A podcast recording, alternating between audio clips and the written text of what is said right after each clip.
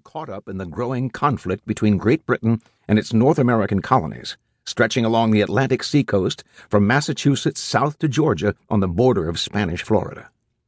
The unrest centered on a dispute over the legitimate authority the British government could exert over its colonists, who especially objected to what they termed illegal and unconstitutional taxes imposed on them from London. By the time John began residence in Boston, talk of possible armed conflict between mother country and colonies began to spread. The most ardent opponents of Great Britain's policy phrased their position as affirming local liberty against British tyranny.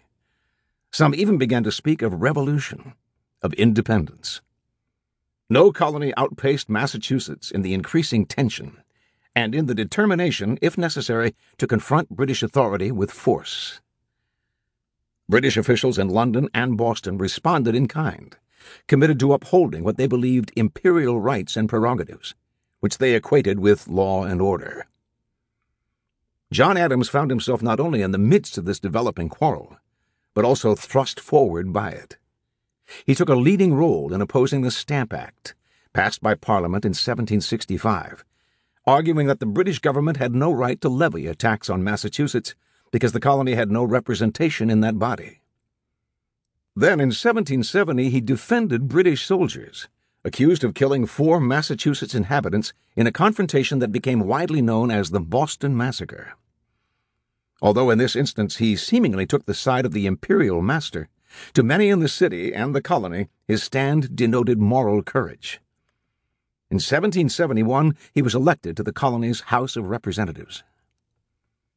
Three years later, he was chosen as a member of the Massachusetts delegation to the Continental Congress, where he served until 1778.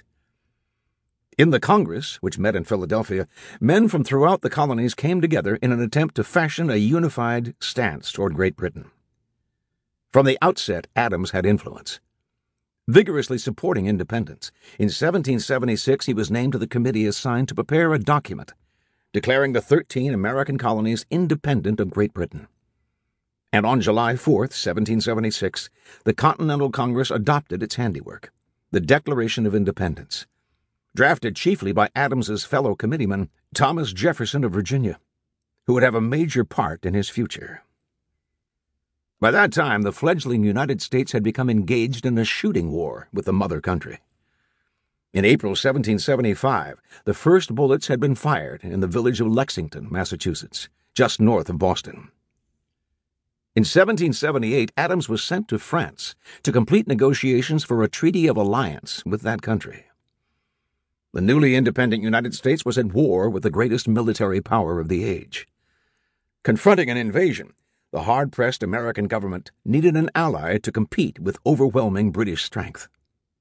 France, Great Britain's chief adversary in Europe, seemed a likely prospect. The French had continued to chafe at their defeat by the British in 1763 in the French and Indian War, a war that had cost them the loss of most of their North American colonies. Moreover, France still possessed a navy that could challenge British might at sea. But by the time Adams arrived, a treaty had already been concluded. Thus he returned home Back in Massachusetts, he attended as a delegate the State Constitutional Convention. There he was the principal author of the first Massachusetts Constitution, adopted in 1780. Yet he quickly returned to Europe as a member of the American Commission charged with negotiating a treaty of peace with Great Britain.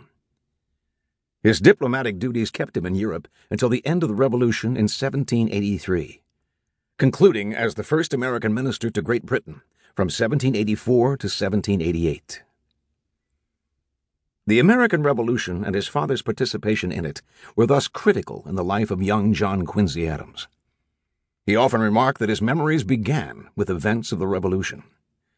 When asked at age 60 whether he remembered that at about the time of the Battle of Lexington a company of militia had spent the night in his family's property in Braintree, he replied that he distinctly did so. He furthermore specified that his father had placed him in the midst of the citizen soldiers, where he went through the manual exercise of the musket by word of command from one of them. He recollected other memorable events and occurrences. Even before the shots at Lexington, his family had moved back to Braintree from Boston.